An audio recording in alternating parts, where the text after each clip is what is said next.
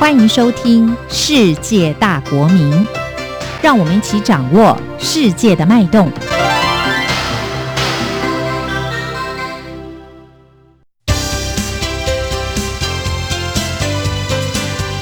公民新世界。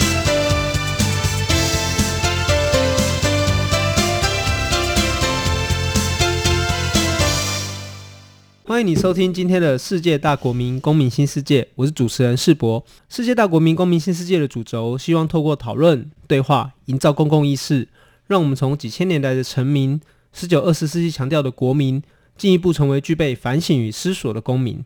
那今天的节目非常有趣哦，第一个是我们邀请了两位来宾来到现场哦，以及这两位来宾的年纪都非常的年轻，他让我们的录音室的平均年龄哦，第一次低于三十岁以下。那我们首先就先请嘉金跟千平跟两位打个招呼。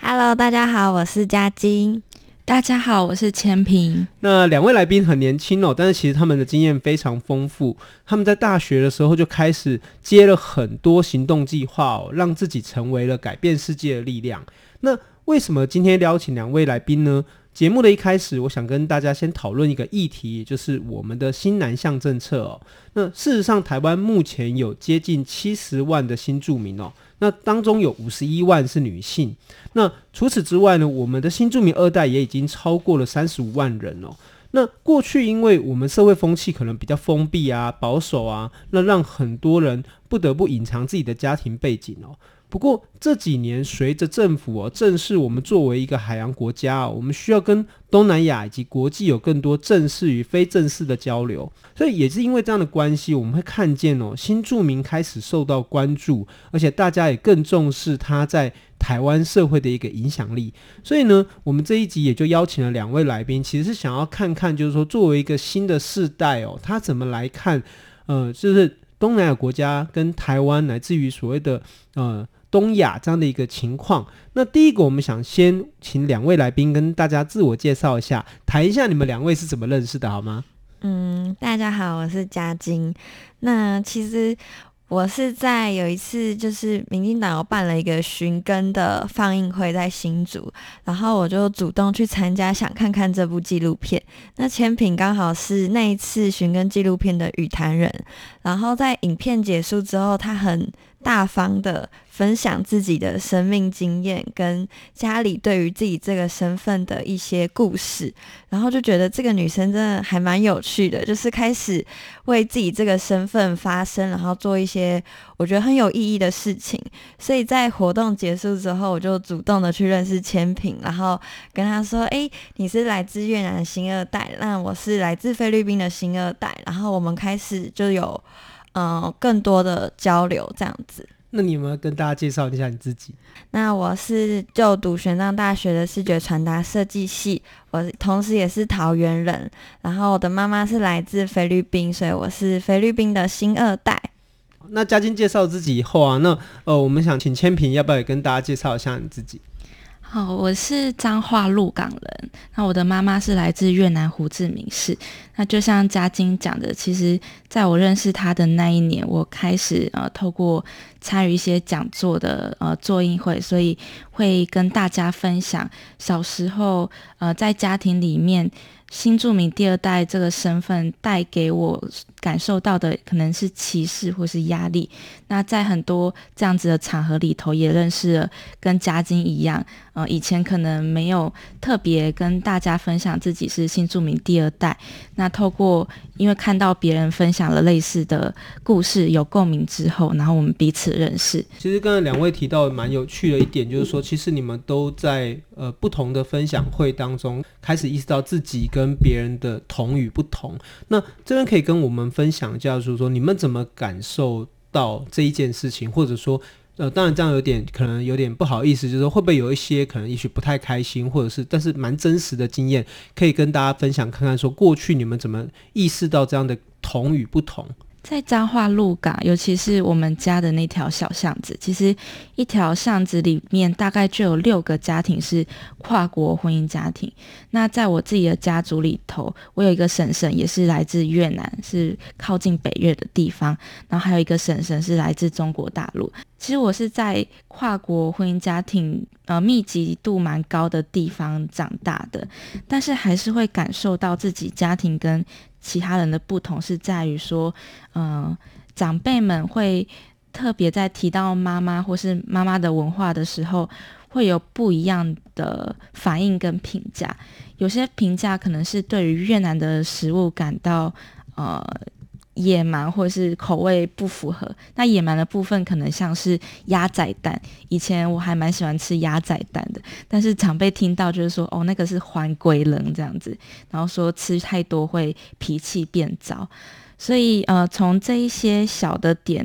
我开始意识到妈妈来自一个跟大家不一样的国家。那她原本不是台湾人，是因为结婚才来台湾。那佳金呢？我其实小时候不知道自己到底算是一个什么样子的人，因为我们就是还蛮常回去菲律宾的，然后就是很奇怪的是，你可能要很早起来，然后搭很长途的一个车程跟交通工具，然后回到妈妈的故乡，然后到了那里之后，却没有人跟你说中文，然后你看不到中文的任何东西。然后也看不到中文的卡通，就觉得好奇怪，为什么来到一个地方，明明是我妈妈的故乡，可是我却对这里很陌生。可是我觉得有共同的地方，就是对家人的那个关心跟爱是一样的。因为我们就是新住民的家庭，大部分都是生活在台湾。那我的妈妈虽然来自菲律宾，但是我的父亲不会不希望我们去跟菲律宾有更多的接触，反而会希望我们可以。对菲律宾有更多的了解，所以都会带我们回去。那虽然说我们住在台湾，可是跟菲律宾的家人没有长时间的相处在一起，可是对家人的那个关心跟爱是可以感受得到的。所以，其实从两位的分享可以发现说，台湾社会对于呃跨国婚姻或跨国文化的接受度，其实是有一定的差异度的。有些时候可能会比较保守，但是也会有比较开放的状态。那这当然会是我们可以说是台湾社会的一个多样特征。那我我所了解就是说，其实嘉金他对于菲律宾文化，然后乃至于你的母语 Tagalog，其实是有很长的，就是熟悉度，而且你自己都常常会说。我们可以请你就是在这边节目上面跟大家就是介绍或教我们一句，就是如何问候大家吗？嗯，好。那我想要教大家是一句比较简单的菲律宾话，就是你好。因为我们在生活中也会在台湾也会遇到很多的菲律宾人，那你可以保持友善的态度对他微笑，但是你也可以学一句菲律宾语，你好的菲律宾语叫做 “gumusta”。那这个意思就是你好，我们通常会在跟人家第一次见面的时候就会讲说 “Cómo está”，然后带着微笑。那那菲律宾人可能也会带着微笑，就是跟你说 “Cómo está” 这样子。好，所以我们就一起来念一下，就 “Cómo está” 是吗？“Cómo está”，“Cómo está”。OK，所以如果你看到菲律宾朋友的话，其实你可以跟他这样说说看 “Cómo está”，那他应该也会很开心。那我们刚才有提到，就是说其实呃，嘉金在过程中，其实你常常回去菲律宾嘛，对不对？那你那时候在菲律宾，你小时候你可能会觉得那边跟台湾不太一样，没有中文的电视、卡通或者是招牌。那后来你长大一点点，那你有感觉到台湾跟菲律宾有什么差别吗？呃，我其实比较印象深刻的是，我可能在台湾的时候，我跟别人说我的妈妈来自菲律宾，别人可能就是会，嗯，你妈来自菲律宾哦。然后，或者是有一种可能带有歧视的眼光在看我们，但是我在菲律宾的时候，就是大家看到我是东方人的面孔，然后反而会感到很新奇、很有趣，然后会主动的想要跟你打招呼、跟你讲话。然后我觉得比较印象深刻的是，因为其实我妈妈在菲律宾也是华侨的家庭，我的外公也是就是中国人，所以我外公有时候会跟我讲台语。然后可是，在台湾的话，我们家其实是客家人，所以反而就是我在菲律宾的时候，我的台语变得比较厉害一点，因为要跟外公沟通。可是，在台湾的时候，可能因为比较少说客家话，所以反而不会说客家话。然后我的阿公就会说：“啊，你是客家人，为什么你不会说客家话？然后因为我妈妈都会教我菲律宾语，所以我反而菲律宾语比台语厉害。然后最不会的就是客家话。这还蛮有趣的。哦，其实嘉晶提到一个蛮有趣的现象，就是说那个呃语言跟文化，然后乃至于家族的一个丰富性哦。这边可以有个故事可以跟大家分享，就是说台湾有个作家在日本很有名，他叫陈顺成。那陈顺成这位作家呢，他就曾经在他自己的这个自传型的作品里面叫《半路上》。在这个小说里面讲到他自己的状况，跟家境有点像，因为他们就整个家族都住在日本，可是就是他们家在日本，但他会回到台湾，所以他就印象说，他回到台湾玩了一个暑假之后，回到日本之后会忽然忘记。怎么讲这个语言？就他以后语言的转换这样子，所以其实这件事情，这生命经验其实不是只是两位，也不是只有你，而是其实这是台湾社会常常普遍的有的一个生命经验这样子。那其实我跟嘉金就是认识比较晚，我跟千平更早就认识了。我跟你应该是在反对高中课纲修订的时候就认识嘛，在彰化的时候这样子。那我们在你这一次提供给我的资料里面，我会看到就是你你对于早期。台湾社会对于跨国婚姻当中存在的一些文化矛盾，你有蛮蛮强烈的感受，这样子。你刚刚有跟我们分享，那我就很好奇，就是说，呃，经过大学生涯这几年的你的重新回顾啊，你对这样台湾社会的跨国婚姻的这样一个呃现象，你有什么想法可以跟我们分享吗？其实，在我大一升大二的那个暑假，呃，因为反课纲过后，呃，有一个课审会的成立，那课审会也纳入学生代表审课纲，所以我那时候也去参选，然后也有刚好很幸运的选上了课审会的委员。那一开始参选，其实呃那个契机就是因为新著名语文要纳入未来的十二年国教里头。那我非常好奇这件事情，因为像刚刚嘉晶她可能从小妈妈会教导母语，但是我的状况是我从小呃只有小时候曾经看过越南的儿童音乐录影带，但是妈妈并没有教过我越南话。到了升上大学的时候，突然有一个词叫做“新住民第二代”，简称是“新二代”。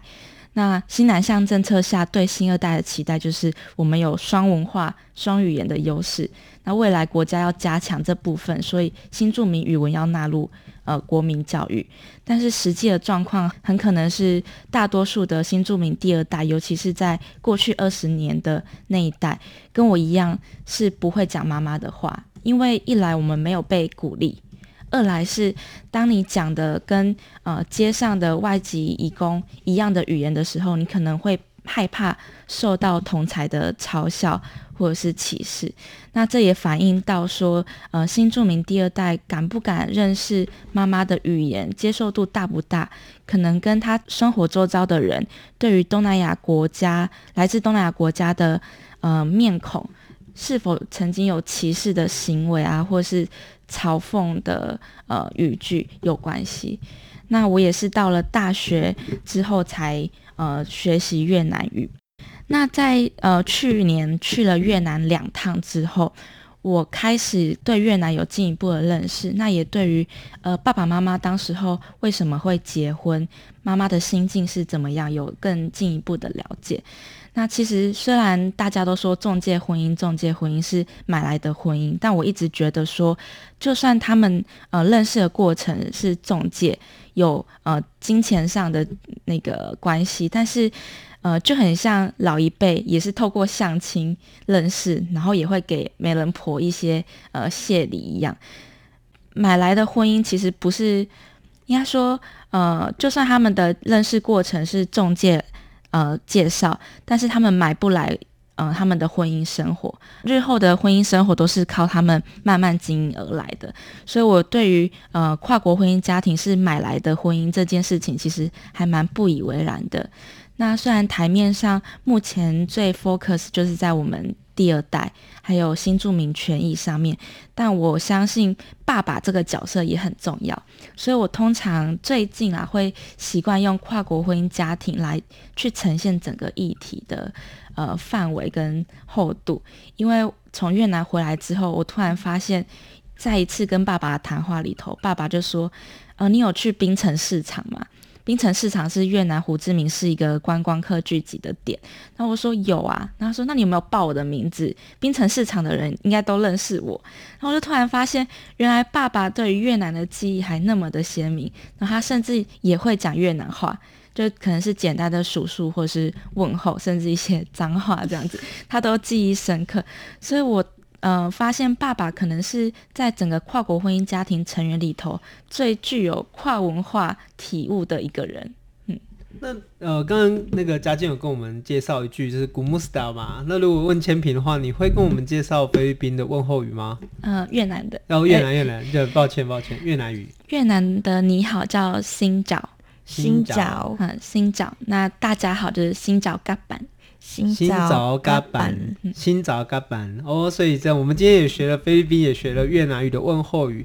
而且我们也可以理解到说，其实关于我们刚刚之前讲的所谓的跨国婚姻，哈，乃至于新住民有一些呃理解跟变化。那这几年台湾社会开始重视我们的新住民哦，以及东南亚各国对于台湾的重要性。那我好奇就是说，呃，政府的政策对于两位所谓我们新二代的这个青年人而言，你们有感受到什么样的转变吗？嗯，我觉得以前就是我在国小、国中、高中的阶段，都是大家其实不重视新住民，然后都会称他们为外籍配偶。或者是会像千平刚刚说的，就是买来的婚姻，就是常常会有人对我们有一些误解的一些部分，但是因为可能新南向政策的关系，开始鼓励这些新二代去了解妈妈的文化，了解妈妈的母语。比较可惜的是，因为过去其实像千萍他就有提到说，其实有很多的新二代是不会讲妈妈的母语，因为过去没有鼓励跟就是没有这个新住民政策的关系，所以其实有很多的新住民二代对于自己的这个身份认同是想要去隐瞒的。因为我记得有一次我去一个大学演讲，然后。班上的老师就说：“诶，我们班有差不多十个新著名二代，所以我们邀请你来演讲，希望可以透过你的演讲去鼓励他们。”所以我在演讲的一开始，我就说：“呃，大家好，我是佳晶。那我的妈妈是来自菲律宾。那有没有就是台下的观众跟我一样，妈妈是来自不同国家的一些朋友呢？”结果只有一个小女生举手，然后他就说。呃，其实我还蛮害怕跟别人说我的妈妈是来自印尼，因为过去一些不好的经验，所以让我学会去隐瞒自己。那也因为新南下政策的关系，让这些二代开始勇于去理解妈妈的一些文化跟语言，我觉得是还蛮好的。嗯，那千萍呢？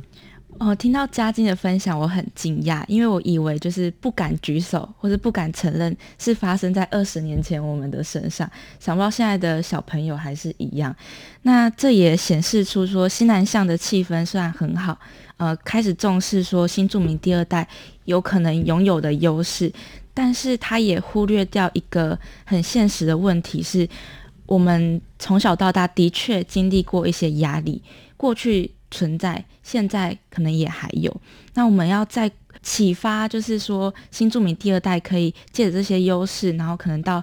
呃东南亚国家有相关的生涯规划之前，我们应该要先关怀的，就是说他们在呃家庭生活或是校园生活里头，是否有因为妈妈的身份，然后受到呃不一样的眼光，然后导致他自己也不敢去发展相关的优势。所以我会蛮。鼓励说，大家在呃推新南向政策的同时，也要去关怀到这些族群，他们过去所呃遭受到呃让他们不敢发生的那些点。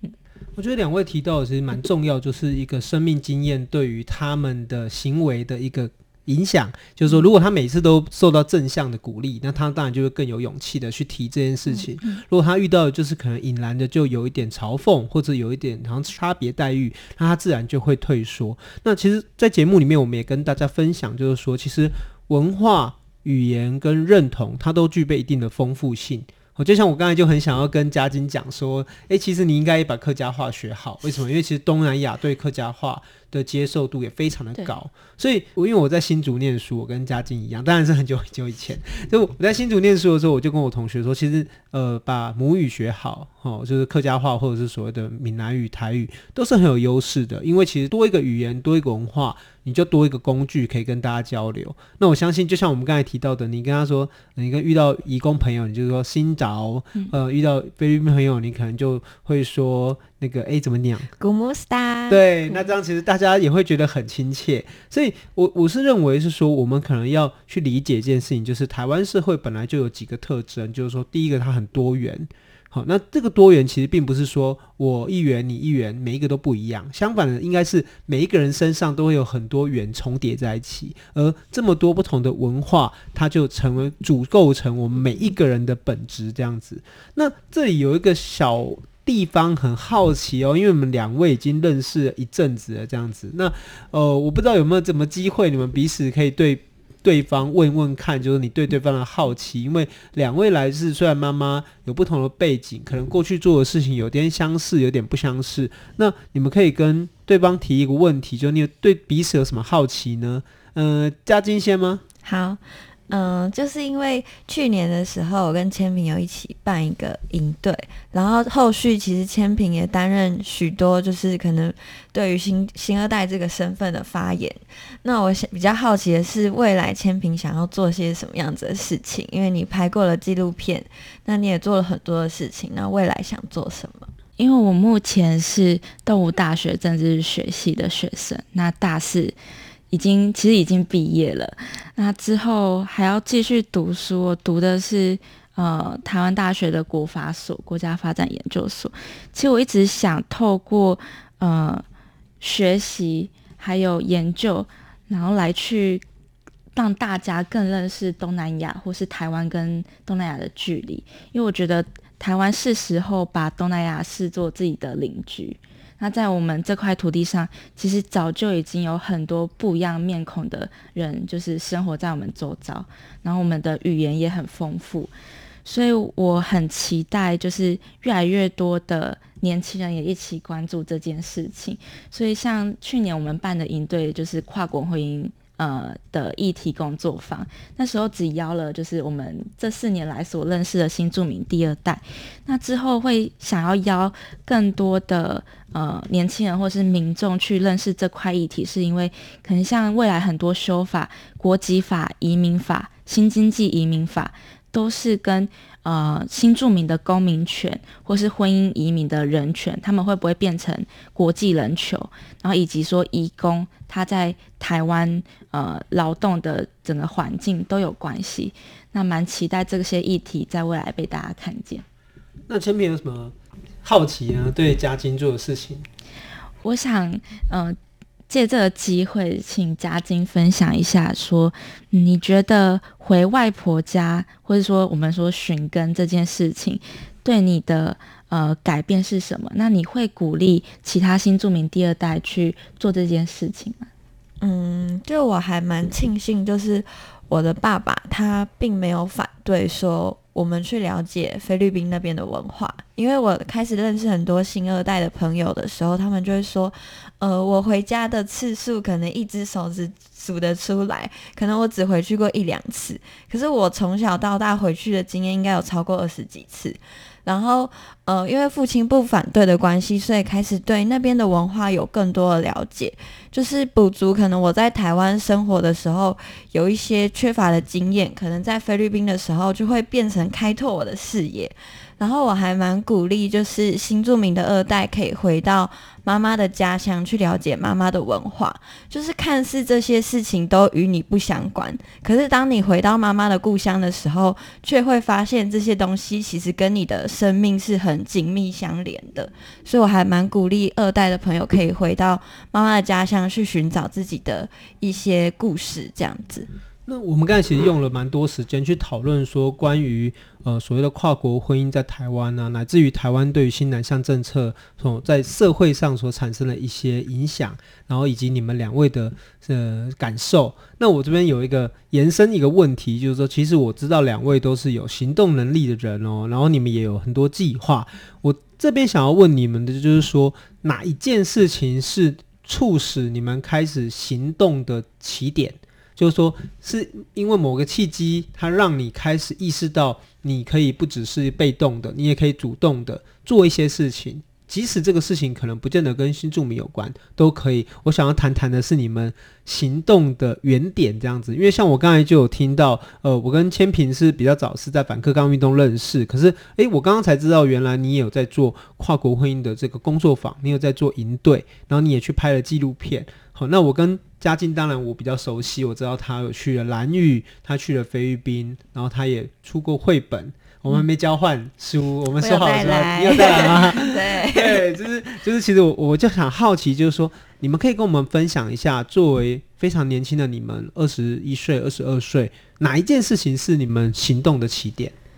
嗯，我先分享好了，就是呃，一开始我是拿台积电的青年逐梦计划到蓝屿去拍纪录片，可是我到蓝屿之后，却发现他们的语言跟菲律宾的语言是可以相似的。那我就跟达悟主任说：“哎、我妈妈来自菲律宾。”就是可能我在台湾跟朋友说，哎、我妈来自菲律宾，别人可能会出现厌恶或者是觉得，嗯，你妈来自菲律宾的眼神或者是态度。但是在蓝屿的时候，当地的居民反而就是，哦，你妈来自菲律宾哦，你吃饱了没？要不要跟我回家吃饭？或是对我很友善的态度。然后在就是在蓝雨的一些时候，反而会让我回想到一些菲律宾的经历，然后就开始去思考说，为什么过去的自己要把菲律宾的这个身份隐藏起来？可是我在蓝雨却是被大家接受的，就会开始去好奇更多新住民的一些议题，然后想要做更多的事情，让更多人可以了解我们。那千萍呢？我的话其实是有两个很重要的事件。第一个是我高中的时候，我高中是台湾文学研究社社长，那我们每年都会办营队，然后请讲者来。那有一次就请到那个马耀比后，然后他就分享说他的原住民认同其实是来自于妈妈。那时候我非常的惊讶，因为我突然想到，诶，我的认同可以是不是来自爸爸，也可以是来自妈妈。如果家从爸爸算过来的话，我们家在鹿港已经是第七代，就移民过来第七代这样子算。那妈妈的话，我就是第二代。那那时候有呃知道我家庭背景的同学，就突然问我说：“那你对你妈妈了解了多少？你每天都说草根在地，要挖掘自己的故事，不能忘记故事。那你认识你妈妈多少？”当下我有一点生气，然后有一点不舒服，因为我觉得。你不知道我经历过什么事情，所以我压抑对妈妈文化的了解，但同时就是也意识到说，其实我可以去了解这件事情，它也是我的一部分。那这个种子就是从此放在我心中。到大学的时候，那时候我父母亲已经离婚了，然后刚好有一次机会是阮经红导演带着他的纪录片《失婚记》来到动物大学演讲。在那部片第一次看到，跟后来几次看到，我每次看每次都哭，因为他实在呃把每一个新住民为什么会离婚的点都呃描述了出来，然后很多矛盾跟不得已都在那部片讲出来。那我就开始好奇，为什么我的爸爸妈妈会离婚？我妈妈在婚姻里头她的角色跟她的心路历程是什么？所以我就。呃，那一次的事件开始，我真的踏入新住民议题的探索，以及回外婆家。今天谢谢两位的分享哦。我们这一集题目定为“由岛至岛的新世代”，就是希望透过新的观点来思考，作为连续移民跟多重移民的台湾哦，在矛盾、冲突乃至慢慢的共存共生，能不能在未来形成一个兼容并蓄的社会？这里是世界大国民公民新世界，我是主持人世博，谢谢你的收听，我们下星期再见。